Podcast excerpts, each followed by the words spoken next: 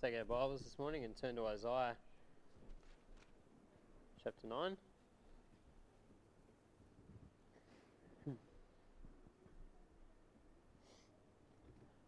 Isaiah chapter 9, and I'm just going to read verse 6 again before we have a word of prayer. Isaiah 9, verse 6 says, For unto us a child is born, unto us a son is given, and the government shall be upon his shoulder, and his name shall be called Wonderful Counselor, the Mighty God, the Everlasting Father, the Prince of Peace. Let's have a word of prayer.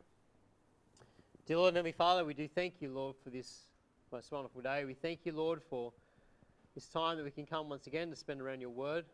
Lord, we pray that you bless as we continue uh, looking at Isaiah chapter 9. We pray, Lord, that you give us understanding of your word this morning. Lord, you would speak to our hearts through your word. Lord, I pray that you would empower me through your Holy Spirit now, that, Lord, everything I say would be your words and your thoughts. Lord, you take your word and teach us and instruct us through it. May we leave this place singing your praises this morning, we pray in Jesus' name. Amen. So far in our study, Isaiah chapter 9, verse 6, we've seen the first three names. We've looked at the name Wonderful, Counselor, and the Mighty God. And this morning we come to the fourth name that's given to the Messiah, the fourth name given to our Lord, which is the Everlasting Father. Now, the fact that Jesus Christ, the Son of God, is called the Everlasting Father at first seems a bit strange. It seems to be a bit of a mystery why Christ would be called the Everlasting Father. Because you know, Lord Jesus Christ is indeed the Son of God. He is fully God, equal with God the Father, and He is indeed of the same essence. But Christ is not the Father. They're two distinct persons of the Godhead. And so, what is meant here then when we read that He is the everlasting Father? What's it talking about here? What does it mean? If it's not saying that He is God the Father, what is this title, this name, saying, and what does it mean? Well, the answer lies in the Jewish use of the word Father. You see, to an Old Testament Jew who reads Isaiah and uh, uh, reads this passage, this title, the Everlasting Father, the word Father here to them would mean originator or source of, or the author of. We see an example of this in John chapter 8, verse 44, where Christ says that Satan is the father of all lies. And Christ is simply saying there that lying originated with Satan. He's the originator of it, the author of it. So, here, when Christ is called the everlasting Father, what the prophet is really saying is that Christ is the Father of that which is everlasting. Christ is the source of eternity or eternal life. You know, eternity is a concept that you and I have a hard time understanding. We have a hard time as humans wrapping our minds around this truth that Christ is eternal, that God is eternal. You know, that He has no beginning and no end. He has always existed and he always will continue to exist. That's a hard concept for us to understand. You see, God dwells outside the, the realms of time and space, but we are inside the realm of time and space. So it's hard for us to comprehend eternity and what it means. But you know, God has made us so that we will continue to exist in eternity once we die. We don't cease to exist. Whether we're saved or unsaved, we don't cease to exist. We can to exist either in hell or in heaven with Him. And so He has made us for eternity. And God's desire is that we experience eternity with Him, not apart from Him. You know, it's only through Christ, the everlasting Father, that that's possible. And so this morning, I want us to consider just two truths concerning Christ, our everlasting Father. Firstly, Christ, as the everlasting Father, came to reveal eternity. He came to reveal eternity unto us. Go to 1 John. 1 John this morning, 1 John chapter 1. We are going to be turning to various different passages, so be aware of that and be prepared to, to follow me this morning. 1 John chapter 1, but we're going to start there in verse 1. Verse 1 of chapter 1, it says, that which, we, that which was from the beginning, which we have heard, which we have seen with our eyes, which we have looked upon, and our hands have handled of the word of life. For the life was manifested, and we have seen it, and bear witness, and show unto you that eternal life which was with the Father and was manifested unto us. Now, in 1 John here, we see that Christ, the Word of life, the eternal Word of life, left heaven's glory. Why? To reveal unto us, to make manifest unto us eternal life, eternity. Indeed, he himself is called eternal life in verse 2. Okay, it says, For the life was manifest, that's Christ, and we have seen it and bear witness and show unto you that eternal life which was with the Father, it's talking about Christ, was with the Father and was manifested unto us. You see, this is why Christ left heaven's glory. This is why Christ came. He came to reveal unto you and I the eternal, to reveal unto us eternal life.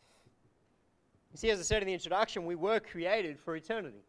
God has made us, made for eternity.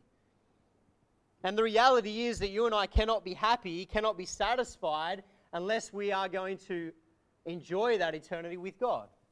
We can't be satisfied, can't be happy apart from eternity with God. You see, man's desire, man's longing within is the eternal. God has built us that way, God has made us that way. Go to Ecclesiastes chapter 3.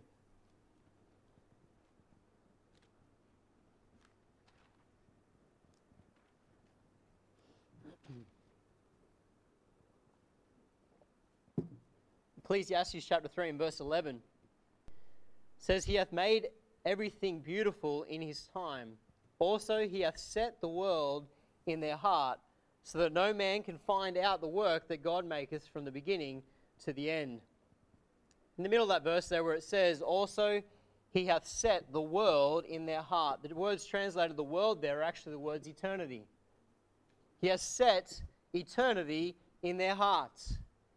God has put eternity in our hearts. There's a void within. In other words, God has placed in you and I a desire to apprehend the everlasting, a desire for eternal life. That's within every man, our desire for the eternal. He's put that desire within. But you know, how can you and I obtain something that we know nothing about? Because that's the reality. There is a void within, a void that needs to be filled. But how can we fill that void if we know nothing about the eternal? How can we fill that void if we know nothing about God? How can we obtain it unless it is revealed unto us? You know, certainly something of the eternal, something of God, is revealed to us in creation and indeed in the giving of the law. You know, these revelations by God were incomplete. Okay, they reveal something to us about God, but they're not the complete picture. They don't reveal everything to us about the eternal. You know, creation reveals to us that God is all powerful, that God is mighty, that God is eternal. But you know, it reveals little to us about God, about God's grace, about God's mercy. The law likewise reveals that God is just, that God is holy.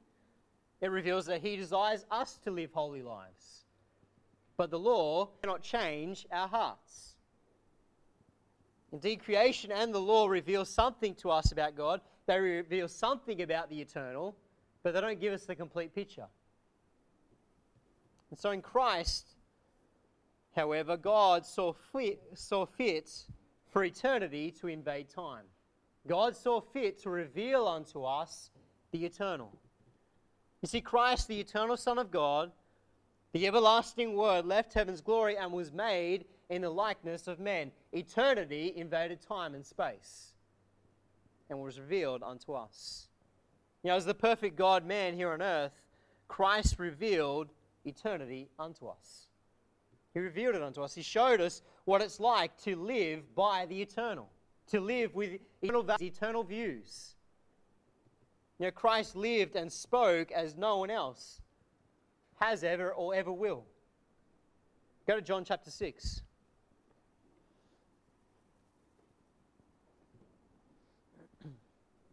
John chapter 6 and verse 68. We'll start in verse 67. It says, Then said Jesus unto the twelve, Will you also go away? Then Simon Peter answered him, Lord, to whom shall we go? Thou hast the words of eternal life. You know, Peter understood that there was something different about Christ. He understood there was something different about Christ's words. Christ's words were the words of eternal life. Christ's words were different. And this is what Christ came to do. Christ came to reveal unto us eternal life. His words revealed that unto us. His words revealed that unto his disciples. He came to reveal the eternal and make it available unto us. You know, everything about Christ's life was geared towards this, um, this revelation. You know, his deeds had the quality of the eternal. His deeds here on earth revealed the eternal unto us. He spoke as no man had ever spoke. He lived as no man ever lived. His values were the eternal values. You know, you just think about the way he treated publicans and sinners. You know, the religious leaders of the days treated them like the plague, treated them with disdain, with disgust, as outcasts to be rejected. Christ, however, viewed them as lost sheep in need of a shepherd. You see, Christ viewed them through the eyes of the eternal.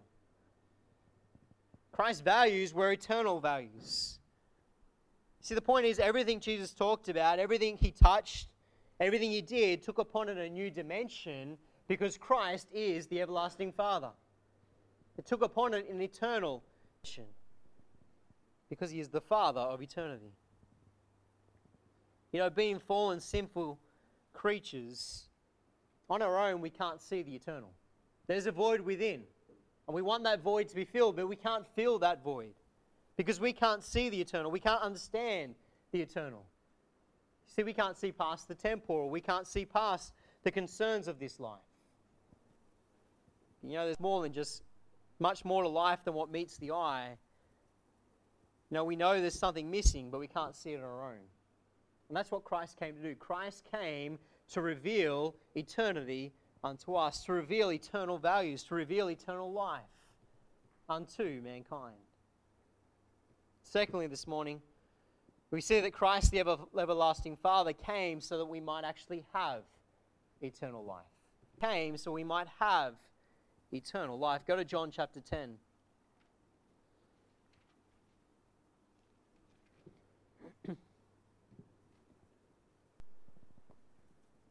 John 10, verse 10 says, The thief cometh not but for to steal and to kill and to destroy. I am come that they might have life and that they might have it more abundantly. And drop down to verse 28 of the same chapter. It says, And I give unto them eternal life, and they shall never perish, neither shall any man pluck them out of my hand. you see, Christ says, our everlasting Father came not only to reveal unto us eternity, reveal unto us the eternal, but he also came so that we might actually have eternal life, so we might have eternity. Verse 10 makes this plain. Christ came into the world, why? So that we might have life and we might have it more abundantly. Verse 28 says the same thing. And I give unto them eternal life. This was his purpose, not just to reveal it unto us, but to make it available unto us. Now, of course, there is a great obstacle that needs to be overcome if you and I are going to obtain the eternal. If we're going to ob- obtain this eternal life, there is an obstacle that must be overcome, and that obstacle, of course, is sin. You know, sin is the thing that prevents us from experiencing eternal life right away. It's the thing that prevents us from experiencing the eternal, having that fellowship, having that relationship with God. Sin is the hindrance. Go to Romans chapter 5.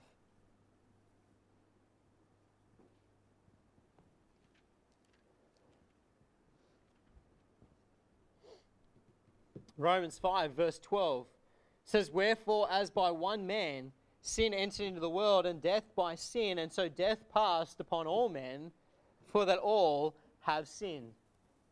You know, here we see clearly that when Adam sinned, he did so representing you and I. He did so representing all mankind. When Adam sinned, we all sinned. When Adam sinned, we all became sinners. We are all born with a sin nature. And you know, the consequence of that sin is death. Death. You know, as Romans 6.23 says, for the wages of sin is death. The consequence, the penalty for sin is death.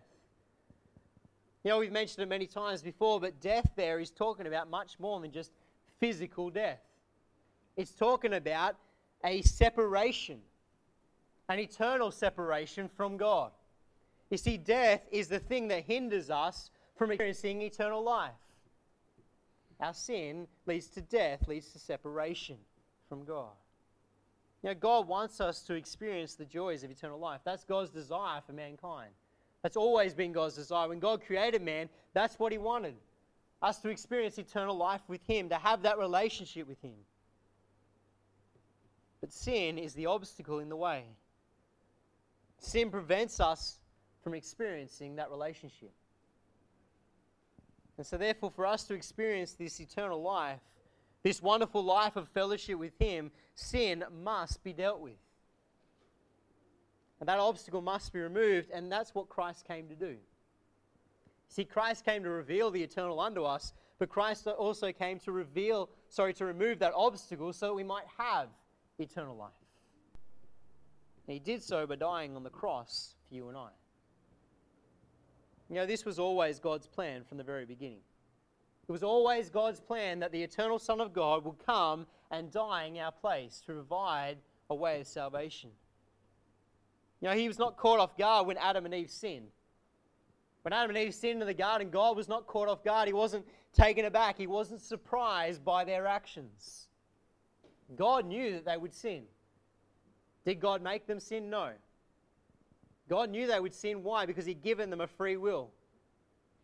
God wanted them to have a free will, He wanted us to have a free will. And God knew that they would, by exercising their free will, that they would sin against Him.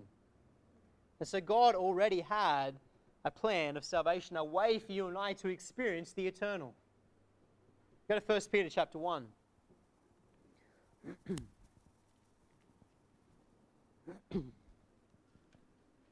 First Peter chapter 1 and verse 20. Starting verse 19, it says, But with the precious blood of Christ, as of a lamb without blemish and without spot, who verily was foreordained before the foundation of the world, but was manifest in these last times for you. It tells us that God foreordained this when? Before the foundation of the world. That's when God determined that He was going to send His Son to, to provide this way of salvation, to remove the obstacle. It was before the foundation of the world. Revelation 13, verse 8 says the exact same thing that it was before the foundation of the world. You see, God's plan of salvation was not a hasty afterthought, it wasn't a band aid solution that God just dreamed up. God knew in eternity past what He was going to do for you and I in eternity future. God knew what He was going to do. God, before the foundation of the world, knew He would send His Son to remove this obstacle between us and Him. Go to Ephesians chapter 3. Ephesians 3 speaks about God's eternal purpose. Ephesians verse 11. it says, according to the eternal purpose which He purposed in Christ Jesus our Lord. This was His eternal purpose. You know, when Christ was born in a manger in Bethlehem all those years ago, God's eternal purpose was fulfilled. God's eternal purpose came to fruition. Christ, the eternal Son of God, left heaven's glory and became a man so that mankind might have eternal life. You know, as the perfect Son of God, the perfect God man, he lived a sinless life. And in doing so, it made it possible for him to be our perfect representative. Like Adam represented us in the garden, and Adam sinned, and we all became sinners. Christ now could represent us on the cross. And through Christ, we could all be made righteous. Through Christ, we can all experience the eternal. You see, as he, as he hung on the cross and paid the price for our sin, he died as a sinless substitute for you and I.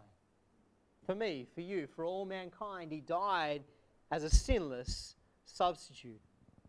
And in doing so, he purchased our eternal redemption. Go to Hebrews chapter 9.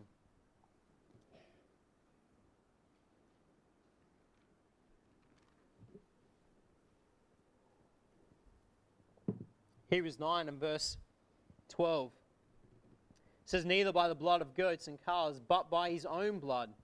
He entered in once into the holy place, having obtained eternal redemption for us. You know, here it speaks about Christ acting as our great high priest and entering in once into the holy place with his blood. Why? To obtain eternal redemption for us. Eternal redemption.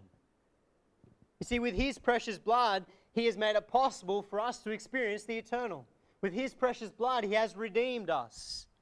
The payment has been made. God's righteous demands have been satisfied.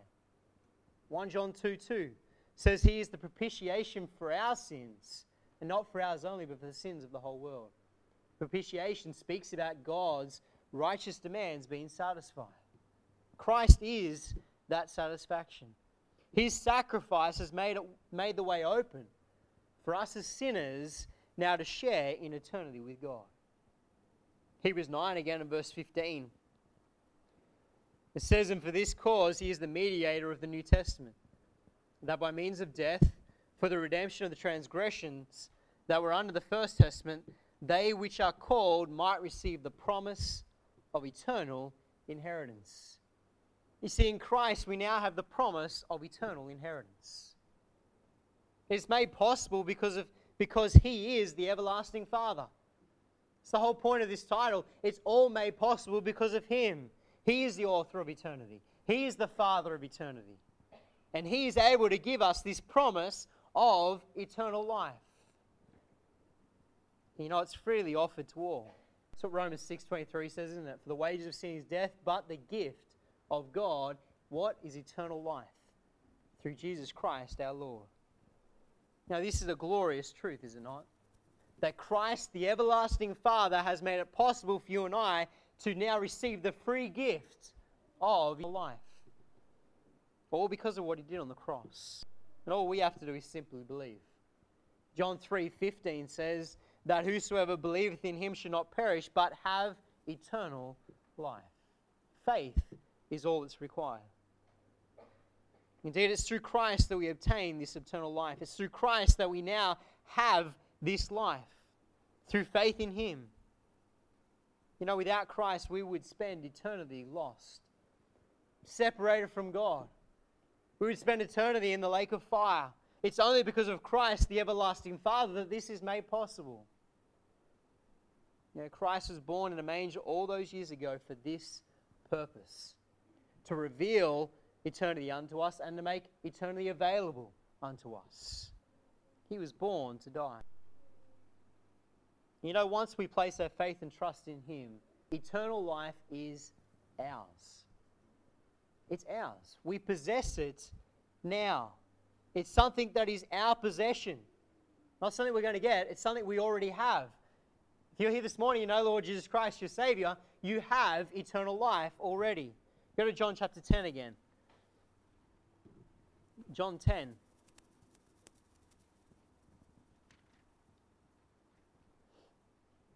John 10, verse 28, which we read before, it says, And I give unto them eternal life, and they shall never perish, neither shall any man pluck them out of my hand. I give unto them eternal life. We already possess it, it is given unto us at salvation. The verb give here is in the present tense.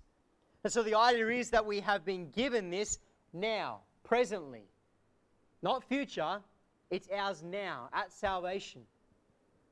It doesn't say that He will give us eternal life in the future, but rather that we already possess this. It's a present reality.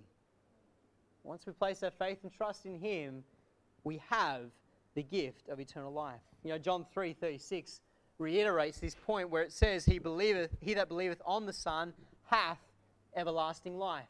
Presently. It doesn't say shall have, shall get sometime. It's hath everlasting life. And you know, because we have this eternal life already, because it is a present reality for us as Christians, it means that you and I can experience the blessings of eternal life right now. You see, eternal life is much more than living forever. Much more than living forever, and we've got to understand that. We've got to get our heads around that. It's more than just living forever. As we said at the start, the unsaved, they will live forever as well. They will live forever in hell, in the lake of fire, separated from God. And so eternal life is not about living forever. Eternal life is about living forever with God. It's about a relationship with God. You see, eternal life is speaking about spiritual life. You and I have been made alive spiritually. And now we are able to have fellowship with Him. Go to John chapter 17. Because John 17 clearly states this for us. John 17, just beginning verse 1 says, These words spake Jesus, and lifted up his eyes to heaven, and said, Father, the hour is come, glorify thy Son, that thy Son also may glorify thee, as thou hast given him power over all flesh, that he should give eternal life to as many as thou hast given him. And this is life eternal, that they may know thee, the only true God, and Jesus Christ, whom thou hast sent. You know, verse 3 here makes it plain, makes it clear what eternal life is. This is life eternal, that they may know thee, the only God, true God, and Jesus Christ. This is eternal life. Eternal life is the ability now to have fellowship with God, to know God. You see, without Christ, we are spiritually dead. We are separated from Him for all eternity. We cannot experience the eternal. But now, through Christ, we are able to know God. Christ, in Christ, we are quickened, we are made alive, able to have fellowship with Him. What a wonderful blessing it is to have eternal life. It's because we have eternal life, you and I can come boldly under throne of grace and make our requests known unto our Heavenly Father.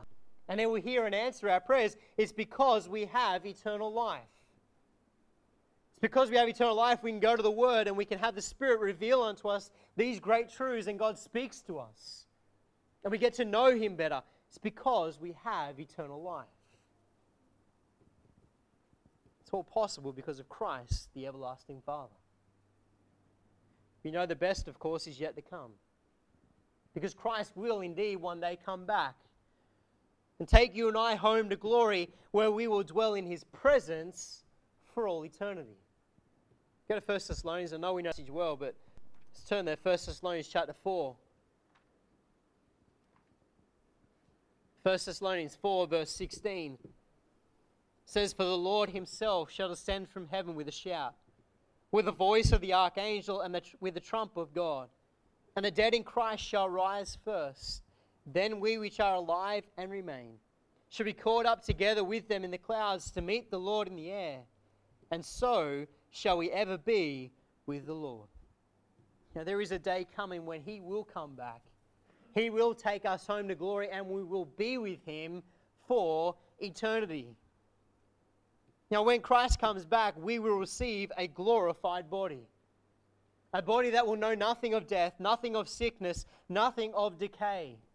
We will be made incorruptible. We'll Go to 1 Corinthians chapter 15. Our last passage this morning, 1 Corinthians 15. Verse 52. Or starting verse 51, it says, Behold, I show you a mystery. We shall not all sleep, but we shall all be changed. In a moment, in the twinkling of an eye, at the last trump, for the trumpet shall sound. And the dead shall be raised incorruptible, and we shall be changed. For this corruptible must put on incorruption, this mortal must put on immortality, so that when so when this corruptible shall put on have put on incorruption, and this mortal shall have put on immortality.